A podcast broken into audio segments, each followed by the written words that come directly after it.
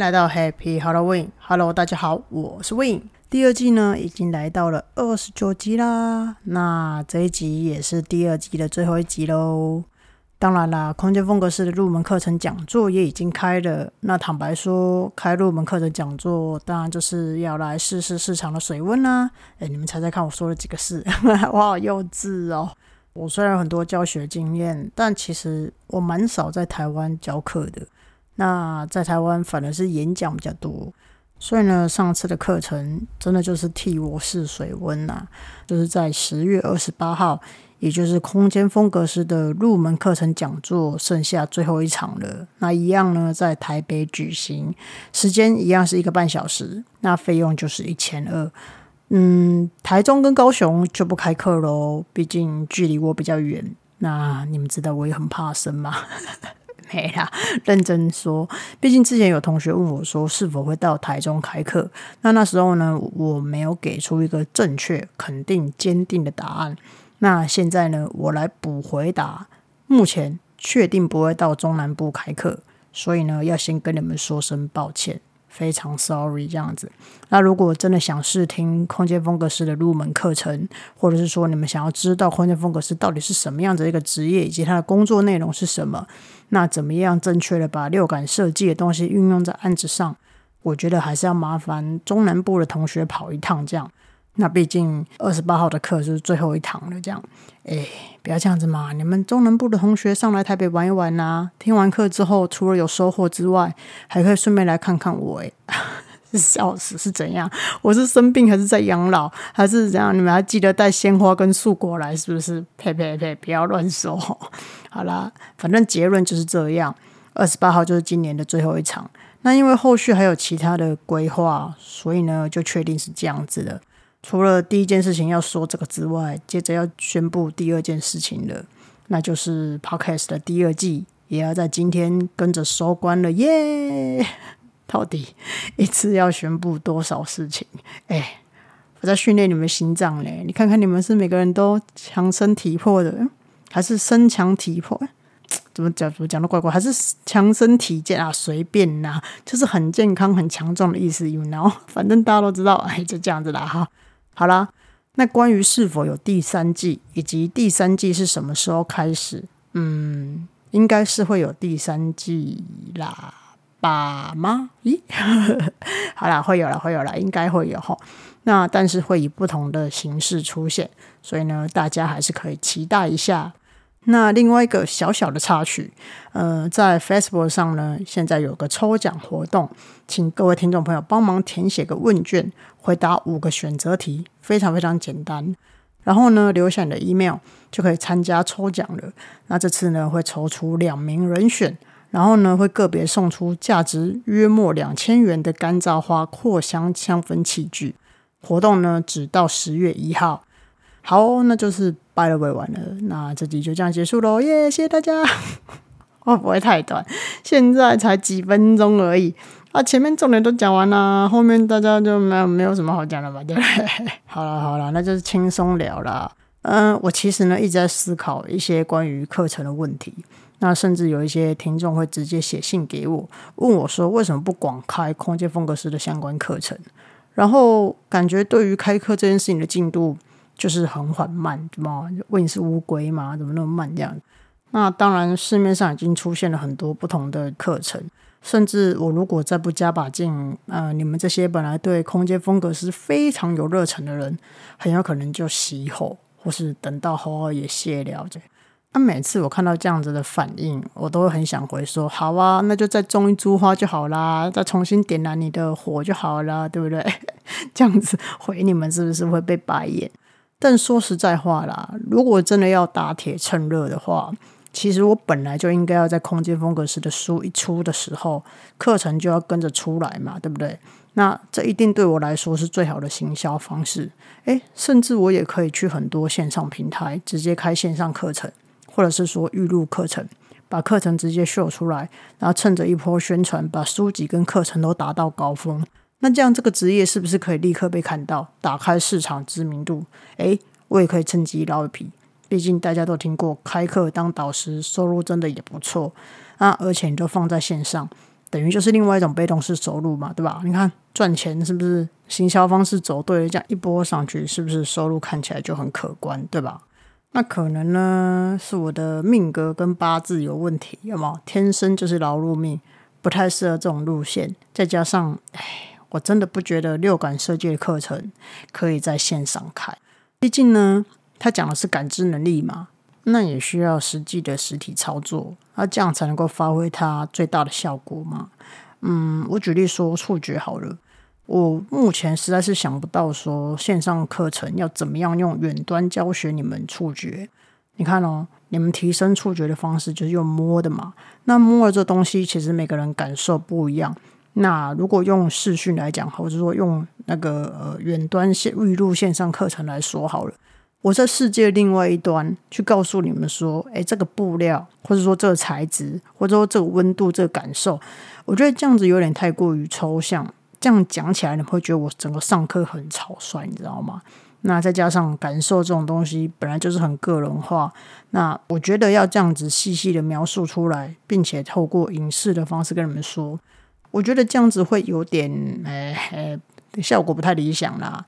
那更何况六感设计它是跟情绪有关系的，我个人认为是我没有把握也没有自信可以透过线上课程就把大家教会。那当然啦，六感设计它是一个很新的技术，那它的入门槛其实算蛮高的。我直话直说哈，你想要轻松几步就学会这个技法，坦白讲那是不可能的。你来听过客人就知道。这个不是一两天就可以学会的。那当然，我也是可以话术你们说啊，你来上课一定就怎样怎样怎样。我跟你讲，三步走天下。但你们想想哦，其实呢，通常说几招教你盖世武功的，你们学会之后，真的可以打遍天下无敌手吗？真的每个人都可以搞定每个客户吗？当然啦，也不是说这个技术超难，或者是说真的超级无敌难学会，或者是说遥不可及，没有天资聪颖是很难开智慧的。但是它就是有一定的难度。那我自己本身大学也是念室内设计系嘛。那说实话好了，室内设计其实本来就是一个很专业的科系，它要懂得毛毛角角太多了，甚至很多东西大学学校根本就不会教到你的。你要自己去外面实习呀，或者是说去当设计助理之后，靠经验累积，然后才会知道说这样子的操作跟 SOP 的流程是什么样子。尤其是你如何面对客户的需求，然后再调配美感，然后再应用到工程上，哎，这个学问不是一份纸笔这种东西可以搞定的。哎，这句话怎么听起来怪怪的？什么意思呢？哎，你看怎么讲？就是纸上谈兵是不行的啦。我好有事哦，还一份纸笔嘞，我还什么铅笔还是圆珠笔？啊，刚刚就突然秀的，我忘了那个那种成语怎么讲？这样，那重点来了。室内设计的基础技术，再加上六感设计这件事情，是不是听起来就不容易？那坦白说了，室内设计师需要懂的工程工法真的不少。那空间风格师也是可以少掉这部分的技术，没错。毕竟空间风格师会的是轻装修嘛，你懂得工程应用，势必是不用动刀动枪啊。可是软装学跟六感设计的应用，可是要补上来的技术嘛，对吧？所以你说空间风格是轻松吗？我觉得不见得哦。那如果说你想要靠空间风格师这个职业轻松赚钱，我是觉得这个结果可能会让你们很失望呢。那但是这个职业带来的成就非同小可嘛。我觉得啦，跟室内设计师完成了作品的成就感的感觉是完全不一样的。那感觉就是，嗯，你打造了一个客户想要的居住环境，这个环境呢成了成品之后。它可以让你的客户的生活变得更有自己的样式。当他们住在里面的时候，他们会过得更舒心。那往后在这个环境里面活动啊，或者是说生活啊，他们可以更放松、更做自己、更了解自己。那其实家呢，本来就是一个安全感的代表嘛。而我们每个人多多少少都会有安全感的议题的。那最常发生的状况就是，当一件事情发生的时候。我们往往都还没有准备好，这会造成我们自己的压力嘛？那不管这个压力是别人给自己的，还是自己给自己的，这个压力都会是一个负担。那甚至有时候你的头脑就会开始胡思乱想，因为试着想要挣脱或想要逃离这个麻烦嘛。那这时候安全感的议题跟自我怀疑的议题就会产生啦。那你自己的能量一定就会受到影响嘛。那当然，大家都想要让自己维持在能量很稳定的时候。那最好事情来了，你的能量还是可以很强，可以 hold 得住。诶，甚至一些天灾人人祸来了，你还可以很淡定、很绅士、很优雅的将这些事情轻轻的拨开化解掉。按理说，这辈子平平静静的，都不要被他人或事件影响的人有没有？也有啊。啊，是不是住在人烟稀少的深山区里面，海绵宝宝对吧？或是独居生活，或者是习惯 alone 生活的人，可能真的可以过到平平静静的生活啦。那但是老一辈的人常讲嘛，有人的地方就有江湖，就有是非，就有问题，就有麻烦。那你不去搞事情，也不去搞一些戏剧化的问题，但是事情呢，他会自己来找你，会自己来搞你。我觉得坦白说啊。生命生活要做到不为物喜，不为己悲，心如止水，这件事情真的是蛮难的。那要维持那个稳定度，我觉得就更难了。那说真的，我从十八岁到二十六岁，以前都是四五六在夜店打波妹给顾发来那么度过的。我根本也不在乎说什么心如止水啊，或者是说平静生活，甚至有时候还觉得说纷纷扰扰就是日常，不吵闹才奇怪。那你知道吗？现在年纪大了。追求的东西不一样了，好不好？心态嘛，没看吗？很多时候呢，静静的度过一天，哎，就会觉得很开心哎。啊，现在是怎样？都不要这样子啊！不要接客户电话，不要接公班电话，都不要回应啦！自己讲一讲，自己打自己脸哦。好了好了，我修正，应该是说自己想要安静的度过一天的时候，也会希望内心是没有什么渴求，心如止水的。那这时候呢，就不想要被任何的正面啊或负面的情绪啊或心情啊或事情所影响，就想要那个情绪很平稳，不要大起也不要大落，就那种很稳定、很清幽的那种感觉。可是，老天爷啊，那要维持那样子的感受，这是一件多难的事情啊！如果内心够平静、够安静。头脑够清明的话，没有什么烦恼跟问题是解决不了的。甚至大家不是会说说，哎，不要在情绪上做任何的决定或冲动行事。越急着想要想出办法替自己解困的时候，替自己找出解决之道的时候，其实自己越有压力，越卡在那里，你的头脑就越混乱，那心情就会被影响，对吧？可是有时候呢，你放松下来，放下之后。注意力转移了之后，平静了之后，反而一下下就替自己找到了方法，或者是说事情就有不一样的发展。我是觉得啦，这个生活、这个物质宇宙以及身边的人事物，已经很常逼迫自己了。如果我们再不练习放松，或者是说让自己更平静的话，难不成连你自己都要逼死你自己吗？那这样子的逼迫，很有可能就是慢性的自杀行为啊！哦。讲的好像有点严重哈，幸亏老天待我们不薄，让我们每个人都有自己居住的地方。如果可以透过这些地方做一点点不同的改造，跟不一样的一点点变化，就可以让这个空间有不一样的氛围，反而可以让你更有意愿的待在这个环境里面，让你感觉到更安全、更舒心。诶，就算是外面的世界再吵闹。也无法闯进你家家门，打扰你的安静时刻。那么，这个居家环境是不是就变得很珍贵又很重要了？那我妈常说：“诶，小孩子在外面打拼，OK 啊，哦，你有什么困难就回到家里来，反正家呢就是一个遮风避雨的地方嘛。”但到现在，我们给家的这个名字的这个赋予性责任更重大了。我们希望它可以让我们的身体遮风避雨之外。也可以让我们的心灵找到一个遮风避雨的地方。